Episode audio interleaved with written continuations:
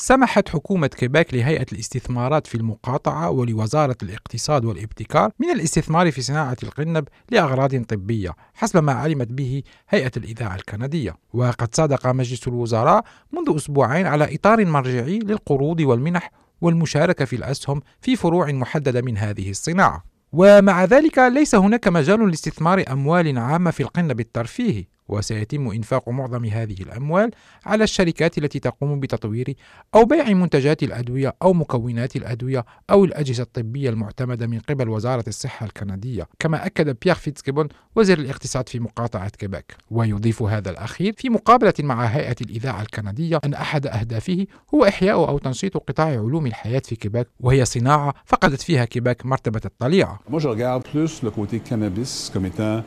Un levier économique à l'intérieur des sciences de la vie. Et ça, je suis prêt à mettre beaucoup d'argent là-dedans. أرى القنب كرافعة اقتصادية داخل قطاع علوم الحياة كما قال بيير فيتزجيبون ومنذ دخول تشريع المارجوانا حيز التنفيذ في أكتوبر تشرين الأول 2018 ظلت حكومة كيباك مترددة في الاستثمار في هذه الصناعة الناشئة وهي جاهزة الآن للقيام بذلك ولكن في ظل العديد من الشروط. ويعتقد وزير الاقتصاد أن النظر إلى صناعة القنب في سياق التنمية الاقتصادية فقط أمر خاطئ وأكد على الحاجة إلى حماية الصحة والسلامة العامة مذكرا بتأييده الشامل لتشريع حكومته الذي صدر مؤخرا لرفع سن شراء وتعاطي القنب إلى 21 عاما في كيباك. وتخطط حكومته أيضا للاستثمار في القنب الصناعي على سبيل المثال ستكون المكونات الغذائية والمنتجات الموضعية وأصباغ القنب من بين المنتجات التي يمكن لمنتجيها الحصول على المساعدة المالية. وأوضح الوزير أنه غير متخوف من أن تفقد كيباك مرتبتها بين المقاطعات الأخرى في إنتاج القنب فحاليا من بين ال 258 مزارع ومعالج وبائع مرخص لهم من قبل وزارة الصحة الكندية في جميع أنحاء البلاد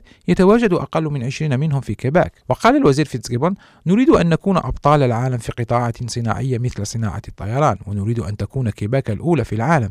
أما فيما يخص القنب لأغراض ترفيهية فلدي بعض التحفظ. أن تكون كيباك في المرتبة الرابعة في كندا من حيث التراخيص فهذا لا يزعجني أو كما قال الوزير. وبعد توليه منصبه قبل أكثر من عام بقليل قابل الوزير فيتزجيبون العديد من اللاعبين في هذا المجال لكنه يقول إنه لم يكن مقتنعا بالحاجة إلى الاستثمار في القنب لأغراض ترفيهية. وقال نحن لا نرى لماذا يجب أن تشارك الحكومة في قطاع القنب الترفيهي. لندع القطاع الخاص يقوم بذلك.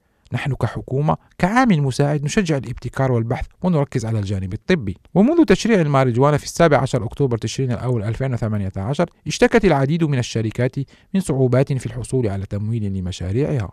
وحتى وإن كانت الماريجوانا قانونية فإن معظم البنوك تحجم عن المشاركة المالية مثل المستثمرين المؤسساتيين الكبار في كيباك.